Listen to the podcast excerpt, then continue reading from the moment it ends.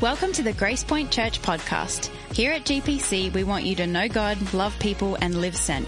From wherever you're listening, we hope you're encouraged by this week's message. If you want to learn more about Grace Point, head over to grace point church dot net. And now, this week's message.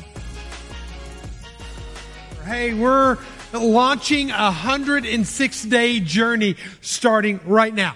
And it's going to be through the book of Psalms. We have one hundred fifty chapters to cover in one hundred six days. How's that going to happen? It's not going to all happen in this room. It's going to happen in your homes. It's going to happen at coffee shops. It's going to happen in your small groups. It's going to happen in your own life as you dive into the Word. And so hang with me on this. We're going to give you lots of information today about how you can engage this summer months. And again, this will take us even into September uh, of being in the book of Psalms. Soak it up. Let it speak to your heart. Let it Uh, identify with it as much as anything. I want to quote from Tremper Longman, who said this: as you read, as we read the Psalms, we are entering into the sanctuary, the place where God meets men and women in a special way.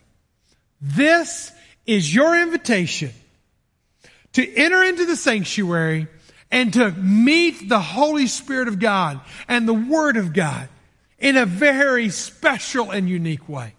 This is a time where you can make as much of this or as little of this as you wish. But if you have ever desired to meet with God, I know of no more intimate, more personal, more reflective, more chaos at the same time, comfort than in the book of Psalms. Psalms is an incredible book. It was written uh, in, in, over a course of a thousand years. Let me just say it like that. I messed this, these numbers up in last service. So uh, over a thousand-year journey of a compilation of poems written by various and sundries of authors. And some of them we don't even know who the authors are. Compiled, put together into this one book spanning a thousand years. The last poem was written twenty-five hundred years ago. But there's something about this book of poems that we kind of speaks to us. It's written in diff- several different genres, seven different genres of hymns and laments and thanksgiving and remembrance and confidence and wisdom. In fact, Psalm chapter one is a book of wisdom, of a, a, a poem that we will look at. It's written by a number of authors. David wrote seventy-three, Asaph wrote twelve, son of Korah eleven, Herman and Ethan two, Solomon and Moses three, uh, and then forty-nine of them were anonymous. All of this written, put together into one book, and it is the most quoted Old Testament book in the New Testament. It's the book that Jesus says in the Gospel of Luke, if you want to understand my death and burial and resurrection, go back and look at the Psalms.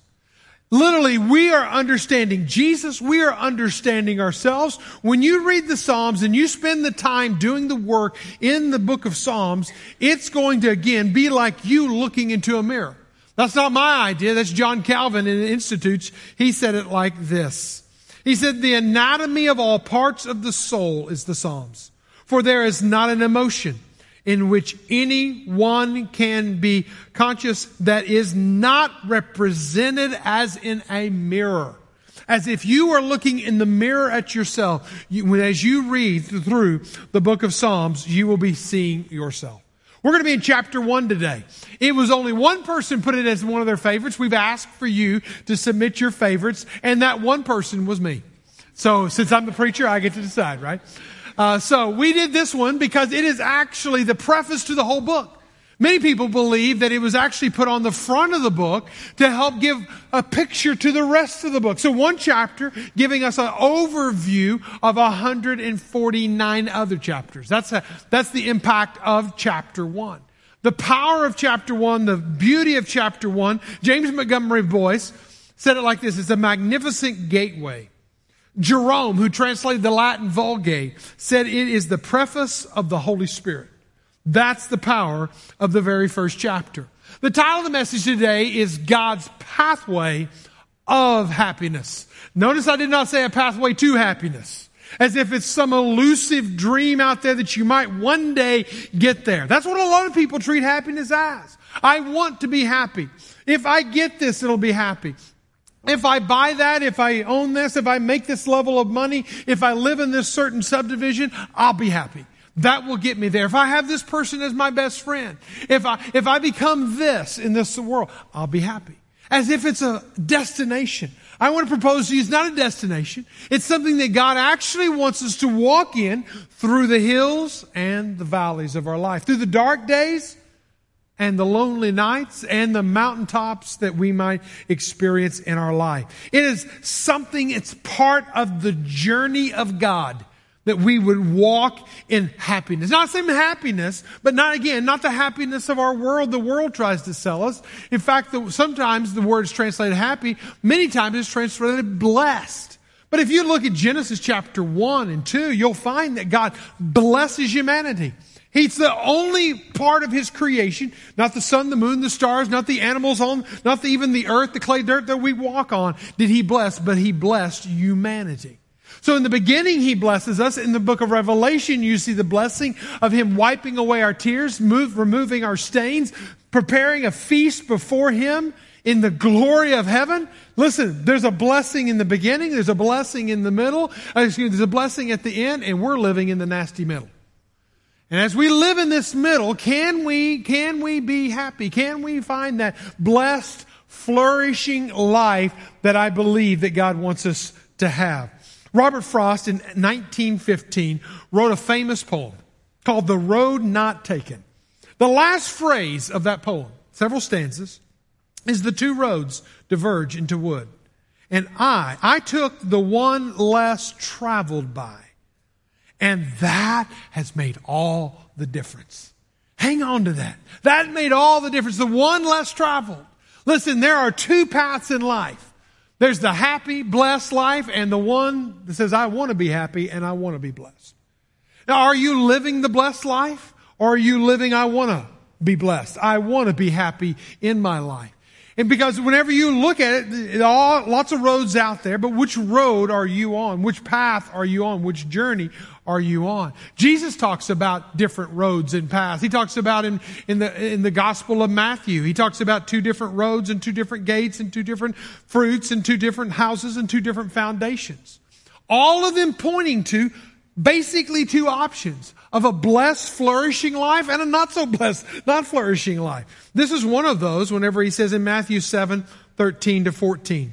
He says, enter by the narrow gate, for the gate that is wide and the way that is easy leads to destruction. And those who enter by it are many. Most people will choose the easy path, the path well trodden, the path that everyone takes, the path that everyone tells you you need to be and what you need to be in this world. It's the easy path. It's the popular path. It's the where the crowds go path. For the gate that is narrow and hard that leads to life. Hard that leads to life, and those who find it are few. Frost said it's the road less traveled. He called it the way that made the difference. Jesus calls it the narrow way, and few there be that find it. We live in a world that, again, we're trying to figure out what path is going to get us to happiness, to blessedness, to fulfillment in life. Don't take my word for it. Look at Psalm chapter one, verse one. The Christian Standard Version says it like this: how happy is, is the man or woman. How happy is the child? How happy is the teenager? How happy is the person who? Now, before you go further, he didn't say that you will be happy, that hopefully one day you will arrive at happiness. It says, happy is the person who does not follow the advice of the wicked, nor the path of sinners, nor joins in the group of the mockers. There's a whole bunch there. Whenever he starts off, the very first words, how he starts the Psalm chapter one. Now notice this, this is a parallel, is the same way Jesus starts the Sermon on the Mount. The parallels between the Sermon on the Mount, the message of Jesus, and the Psalm chapter one are incredible. And we'll point some of those out. But that being one of them, literally they start with a blessed, flourished life. That's the kind of life that God wants us to have. But He says, beware. He starts in the negative. Don't listen to everyone. Be, be careful where you're getting your advice. who's giving you your counsel, who is your wise sage, your Yoda. Who is your top advisor? Who is your counsel? Who is your influencer that you're listening to, watching, leaning in on? Who is influencing you the most? That's a personal uh, personal uh, uh, examination.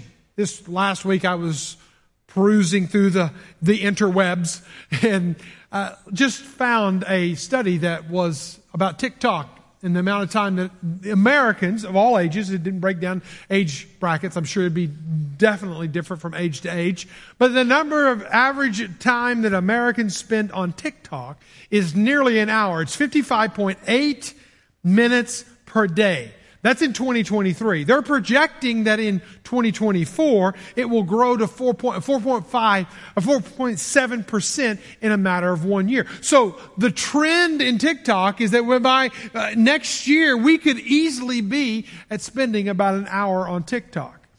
Who's our influencers? Where's our counsel? What are we listening to? What are our friends telling us? What about the Bible? That's an option. That could be a counsel. That could be advice. That could be wisdom. That could be something you could seek after. I've already said that Psalm chapter one is of the genre of wisdom literature. And so what wisdom could we earn from the Scriptures? What about America? How do we do in Scriptures? American Bible Society comes out with a study every year. They just came out with a twenty twenty-three study. And this is what they have shown. The Bible engagement in America. Notice since twenty twenty, since COVID, America's not turning more to Scripture, we're turning further away from Scripture. Notice that, that, that America is trending downward, not. And, when, and let me just explain what engagement in Scripture means according to the American Bible Society. If you read, consult your Scriptures three times in one year, you're engaged in your Bible. That's the lowest bar I could ever imagine. If you run across a scripture, if somebody posts a Bible verse, if you just chose to open up your Bible on Christmas Eve or Easter, you got two of them. The point is, is that Bible engagement in America is trending down. TikTok's trending up. Who's your influencer? Who's your counsel? Who are you listening to? If you opened up your phone right now and looked at the number of minutes that you spend on your YouVersion Bible app versus the number of minutes that you spend in your social media, what would it tell about your influencer? I'm not down on social media. I'm not down on listening to friends. If you got good friends giving you good counsel, lean in on that. But listen, there's a lot of good friends that give a lot of bad counsel. Just listener beware. I'm not trying to dog your friends. Your friends are exceptional, I know. But the point is, who are you listening to? Because happy is the person who's careful about the advice that they listen to. In the in the uh, English Standard Version, which I use mainly, it says, "Blessed is the man who does not walk in the counsel of the wicked, or stand in the pathway of sinners, nor sits in the seat of the scoffful or the scornful." Notice the digression. First of all, you're just listening, you're just hearing it, you're just tuning in, you're just, you're just kind of around it. It's, you're walking in it, you're walking around it, it's you're associated uh, about. Some of it you can't help, okay? It's out there. Then you move to whenever you're now standing, and ultimately you end up sitting. It happens so subtly, but yet can happen so dangerously. There's a little poem that I heard when I was a teenager, and I jotted it down, and I've quoted it probably a hundred times in messages. So if you've heard this before, please forgive me, or maybe lean in on it, because I think it's that valuable. It's the law of sowing and reaping. If you sow a thought, you reap an action. You sow an action, you reap a habit. You sow a habit, you reap a character. You sow a character, you reap a destiny. So many of our battles are won and lost in the mind. What are we thinking? What advice are we listening to? I want to propose to you today that the blessed man and woman, the blessed teenager, the happy person that goes through life with a sense of flourishing and fulfillment will be a person that grounds themselves in the counsel of God's Word. Not microdosing, jumping in and out, but diving into the Word of God. Seeing that it for all of its fruit. twenty-six different times in the book of Psalms will he call out the blessed. He's calling us to a blessed life, to a happy life. And this word in chapter one, verse one, is actually a plural form of the Hebrew word barak. The plural form is not because we're talking about just multiple blessings, though that could be part of it. But it's also talking about, in the Hebrew language, the way you would emphasize something is you would put it in the plural as a form of emphasis, underscoring, making it in bold, highlighting it. Listen, a blessed life, a life full and flourishing and overflowing with a multiplicity of God's blessings, happens when a person does the following. Now, again, I want to just say one more thing about happiness, because it's that elusive dream that so many of us want. It's kind of like whenever you're growing up, happiness is the inevitable future. When I get out from under the oppressive control of my parents, I will be happy. When I get to college, I will be happy. When I get a new car, I'll be happy. When I find that relationship or have that date with that person, I'll be happy. When I get uh, that scholarship, when I get that diploma, when I get that job, when I move there, I will be happy. And then all of a sudden, in the middle of your life, you get to the end of it and you find you're ch- constantly chasing that happiness that is inevitable, and happiness moves from inevitable to unattainable. The bad marriage, the failed marriage, the lack of influence that you thought you would have, the where you thought you would be in life, the midlife crisis that you go through begins to crash in around you again, because you're not where you thought you would be. But what God calls us to, this is happy, this blessed life, comes out of a hunger, comes out of a feasting, comes out of sustainability of our own souls. When you look at this passage, and I want to say this, this is not church answer on a Sunday morning, even though it's church on Sunday morning. Your happiness, your fulfillment, your flourishing will come through the pages of this book.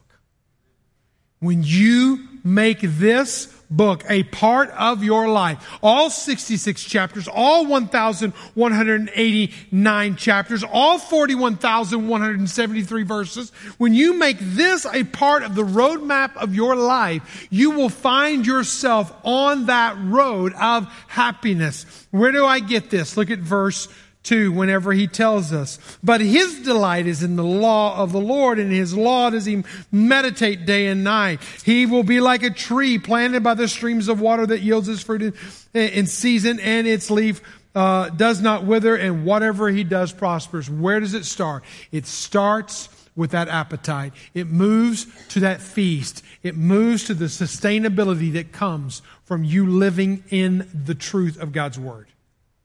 Let's talk about the appetite. What are you hungry for? I know it's almost lunchtime. Don't go there yet. Are you hungry for the Word of God? I mean, literally, are you, are you hungry for it? Does it, is it one of those things that it's a delight or it's a duty?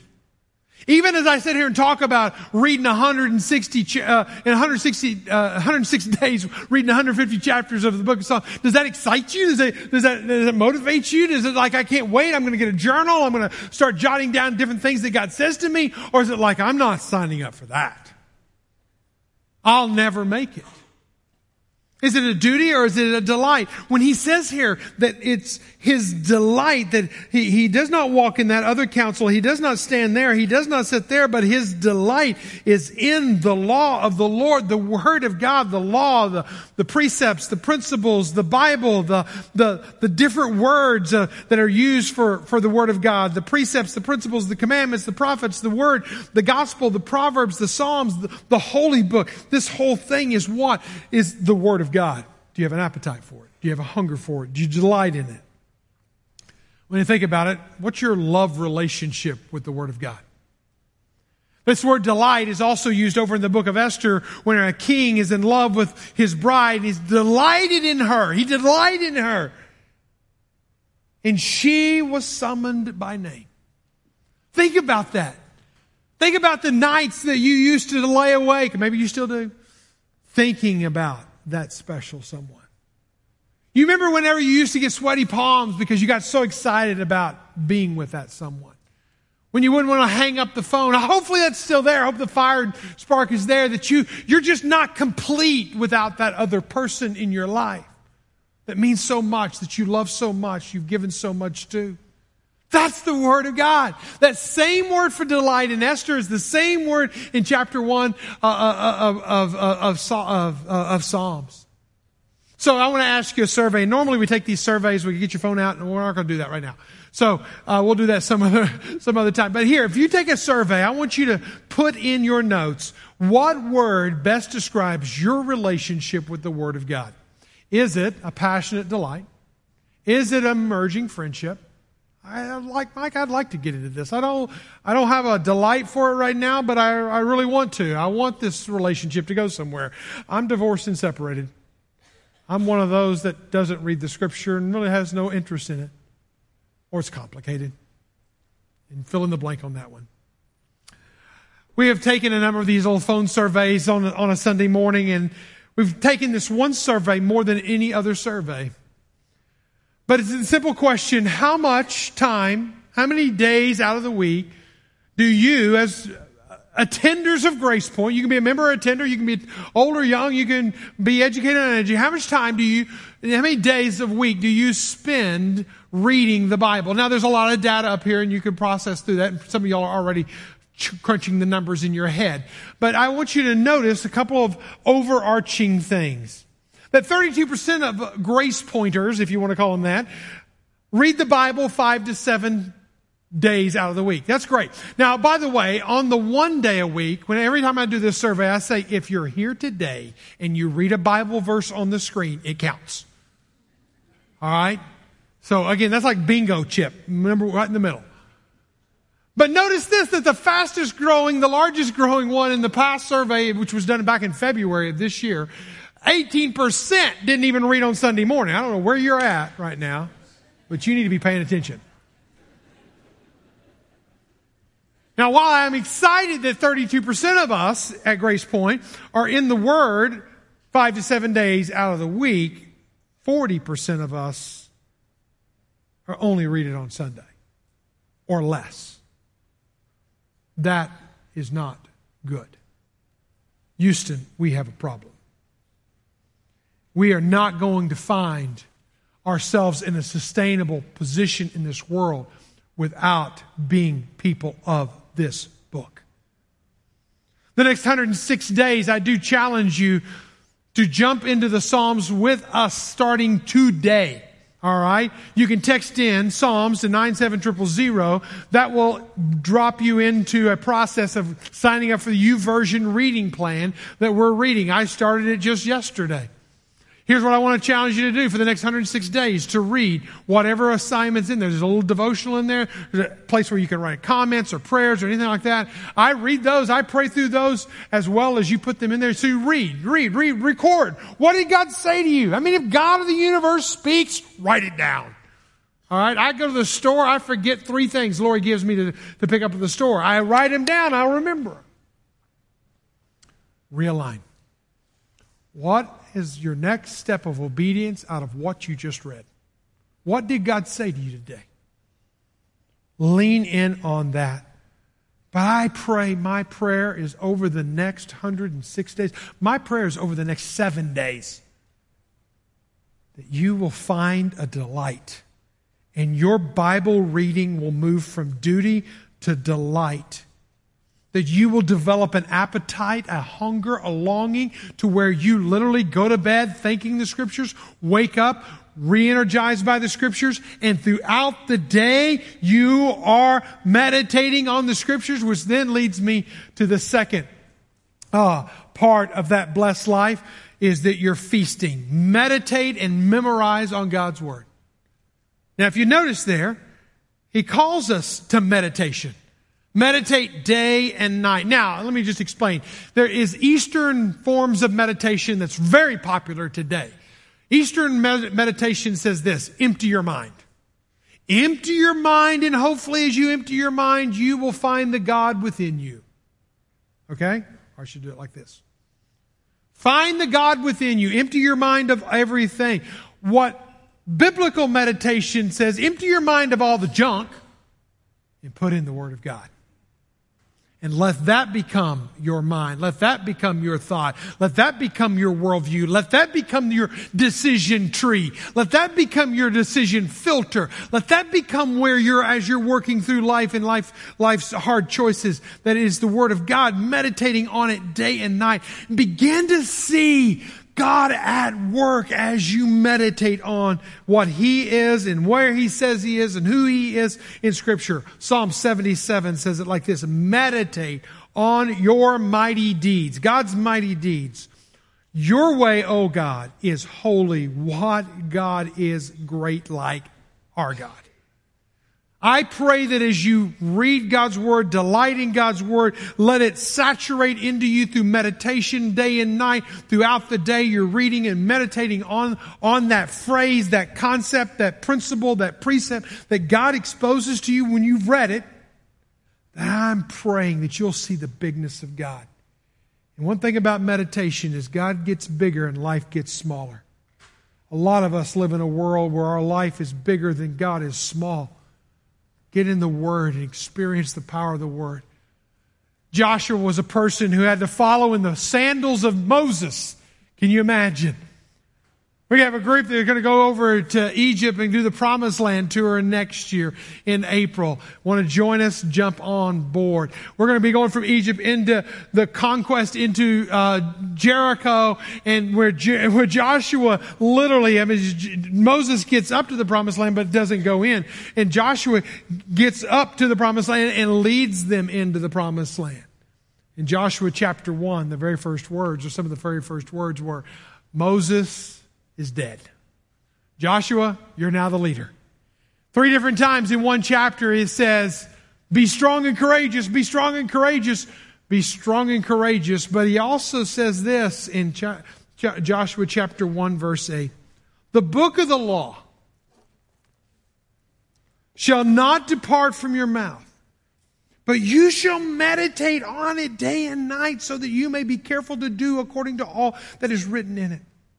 And then you will, it will make, you will make your way prosperous. Hang on to that word prosperous. We'll come back to that. And then you will have good success. God is going to lead Joshua as he leads the people into the Promised Land, that they would, as they go into that Promised Land, find success. How is he going to do that? He's going to find it through the Word of God. Listen, meditation should lead to memorization. You ought to be so caught up in the Word of God that you're saying it so many times, thinking about that phrase, that, that verse, that, that passage that, that God has spoken to you earlier that morning or in that evening or in the middle of the day or whenever you create that time and space, that you, that you just can't let go of it. Dallas Willard, who's probably influenced more in spiritual formation in our day than anybody else that I know of, said this about Scripture memory. Bible memorization is absolutely fundamental to spiritual formation. If I had to, and of course I don't have to, choose between all the disciplines of the spiritual life and take only one, I would choose Bible memorization. I would not be a pastor of a church that did not have a program of Bible memorization in it. That's a conviction to me as a pastor. Because the Bible memorization is a fundamental way of filling our minds with what they need. So let's memorize Scripture. Are you ready? Here's our verse for the week. Colossians chapter three, verse sixteen. Say it with me. Colossians chapter three, verse sixteen. Say it again. Colossians three, sixteen. Now let's say it together. Let the Word of Christ dwell in me. Say it again. Let the Word of Christ. Now, when I memorize Scripture, I like to break it down. Bite-size it. So if it's a longer one, I break it down. I focus in on it. I focus on the words. I meditate even on the words. Let, let, let, let, let, let. That means I've got to open up my time, my space, my cranium, my hard drive, whatever I got. I got to open it up and say, I'm going to let what? I'm going to let the Word. Not just anything, not sports scores, not, not my favorite recipe, not my P Rs in the gym. No, no, no. I'm going to let the Word, Word of who? Whose Word? My Word, your Word, my advisor's Word, my counselor's Word, my best friend's Word? No, no. I'm going to let the Word of Christ. What am I going to do with that Word of Christ? I'm going to let the Word of Christ dwell, okay? I'm going to let it live. I'm going to let it take up residency. I'm going to let it have my, my, my television and my computer and my, and my words in my bedroom and my, and, and, and all areas of my life. I'm going to let it dwell. Dwell in you richly. I want, I want my, I want the Word of Christ to dwell in me so richly that it is the net worth of my life. Would you say it with me? Let the Word of Christ dwell in you richly. Colossians three sixteen. I always got to put that address in there because it'll help me remember it. Colossians three sixteen. Say it again. Let the Word of Christ. Take it off the screen, guys. Let's say it again. Let the Word of Christ dwell in you richly. Where is it found? You just memorized your first verse. Give yourself a pat on the back. There, there we go. Hey, listen. In all seriousness, we can memorize Scripture. We can meditate on it, but you won't. You won't want to do it. It'll be a duty and not a delight if you do not love the Word of God. And you know what? You can do it. I've heard all the excuses. I'm too old, my memory, this and that, and I, I, I get it. I'm there too. But it's a muscle that can be developed. Think about it from a kid's perspective. Now, preschoolers rightfully probably can't memorize the Scriptures, right? I mean, they're getting colors and shapes. They're getting their alphabet. Unless your preschooler goes to our preschool, all right? And then they learn the books of the Bible, okay? Kid you not, Mackenzie's fearlessly leading them, and the great volunteers that are in this room right now are teaching our preschoolers the books of the Bible. I didn't learn the books of the Bible till I was in seminary master's degree, okay? That's how b- bad I was. Listen to our kids, quote through Daniel. Good morning, boys and girls. I'm so, so stinking glad that you're here. Raise your hand if you're really excited to be here this morning. Now raise two hands if you're super duper excited to be here. That's what I'm talking about. Say, I know the books of the Bible. I know the books of the Bible. And I'm going to teach the grown-ups. And I'm going to teach the grown-ups. Genesis, Exodus, Leviticus, Numbers, Deuteronomy, Joshua, Judges,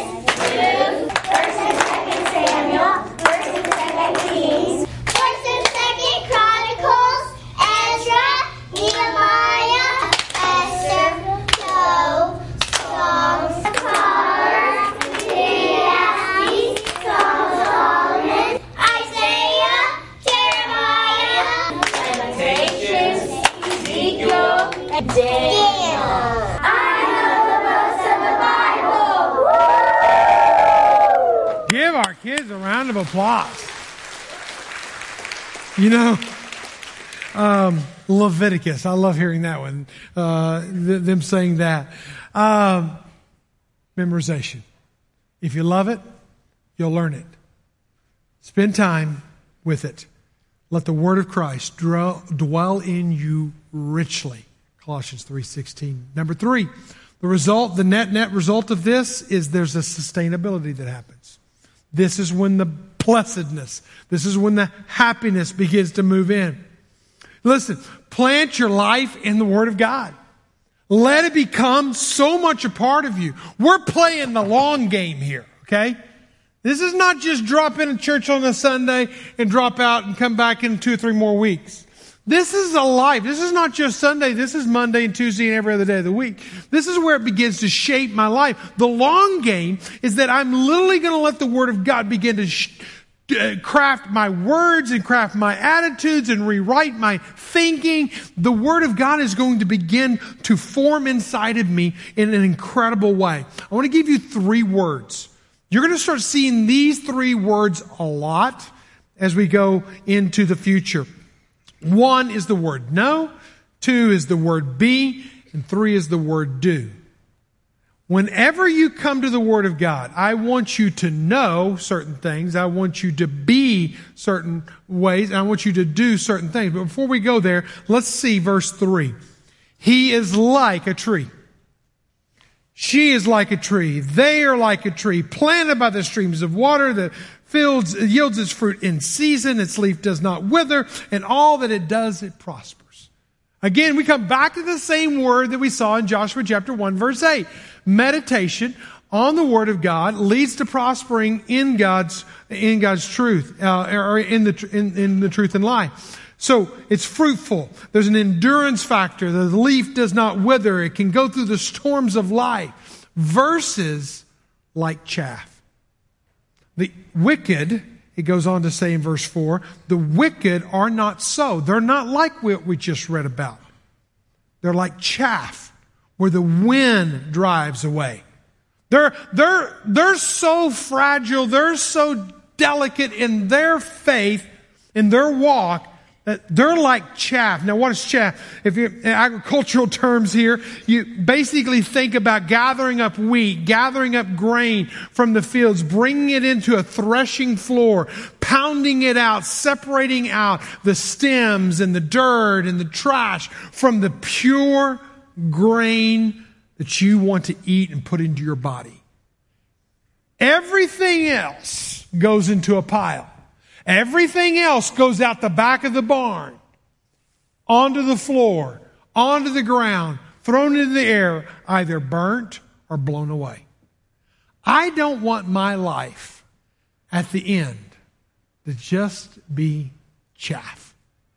I want my life to be a tree, firmly planted by the river of water.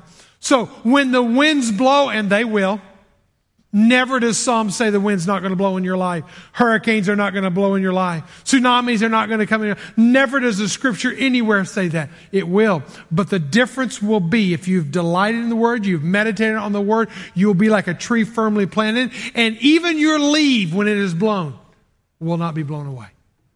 You will make it through the storm of life. Listen, I want to be an oak. I want to be an oak of righteousness. Isaiah sixty-one verse three. Instead of a faint spirit, I don't want that. That's the person with the chaff. They may be called oaks of righteousness. I want to be an oak, firmly planted, handling the storms and the seasons, the droughts that may come our way. I want to be that person. I don't know about you. Have you looked in my mirror lately? But I'm getting older. I literally apologized to Lori yesterday. I looked at myself and said, I'm sorry, honey. I'm not what I used to be. And not that that was great, but I mean, I'm not what I'm used to be. I look in there in the mirror, I, in this morning, I'm like, oh my goodness. You know? There's something that I have done for nearly forty years now.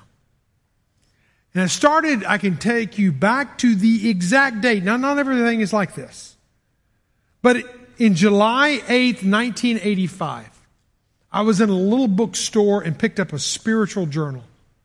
I still have the spiritual journal.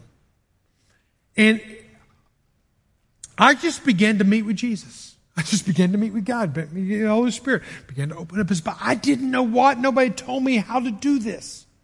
How to know, how to be, how to do. I, I didn't know any of that. Um, so I just began to read the Scriptures. And again, forty years ago, I've got journals for years and years and years ever since then. But because when you're in the Word and you're faced with things, God speaks to you. About four or five months ago, I came across this, this passage in Psalms, ironically. Psalm ninety-two. The righteous flourish like the palm tree. Again, we've had oaks. We have trees firmly planted by the rivers of water. Now we have palm trees. Yeah, palm trees experience hurricanes. The flourish like the palm tree. And by the way, the word flourish there, the word blessing, are tied together. And you grow like a cedar in Lebanon. They're planted in the house of the Lord. They flourish in the courts of our God. Listen to this. This is the message to me at fifty-four. And they still bear fruit in old age. And they ever are full of sap and green. I want to be a tree. Now, I'm fifty-four, and I'm sixty-four, and I'm seventy-four, and I'm eighty-four, that you can cut me open, and I am still full of sap, and I'm still bearing fruit, even in my older age. How does that happen? I don't become chaff. I become a tree, firmly planted by the rivers of water. How do I get there? I meditate on the Scripture day and night. It becomes the feast of my life. How do I get it towards the feast of my life and not just a drudgery of my life? I get there when I fall in love with God's Word, like I fell in love with Lori for the very first time. That level of delight is what we should have in God's Word. Do you have that? I don't want to give you a to-do. This is not about to-do.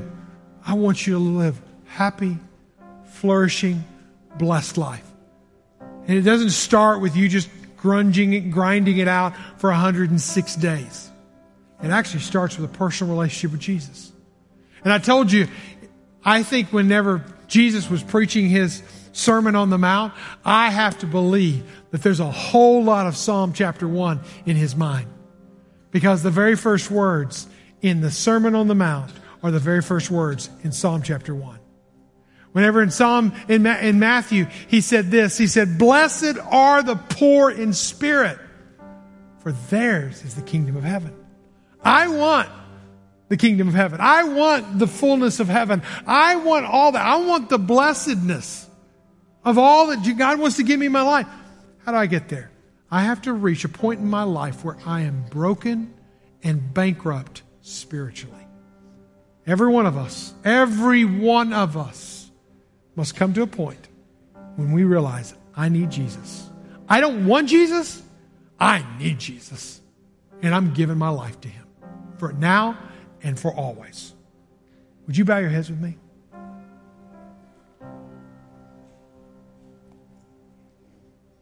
For those in this room who maybe are there right now, I need Jesus.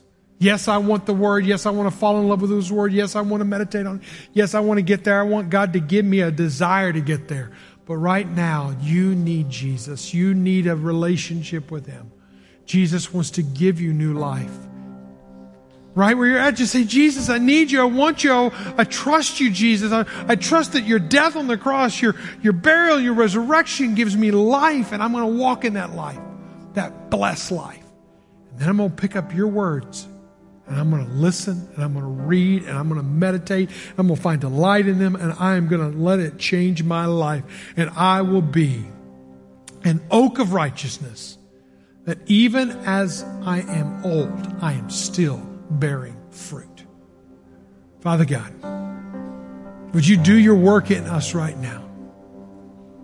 Open our hearts, our minds to who we are in you. And if we're not in you, may we have the boldness to say yes to you right here and now. In Jesus' name, amen.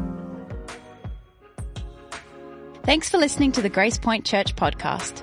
To stay up to date on all things G P C, follow us at Grace Point N W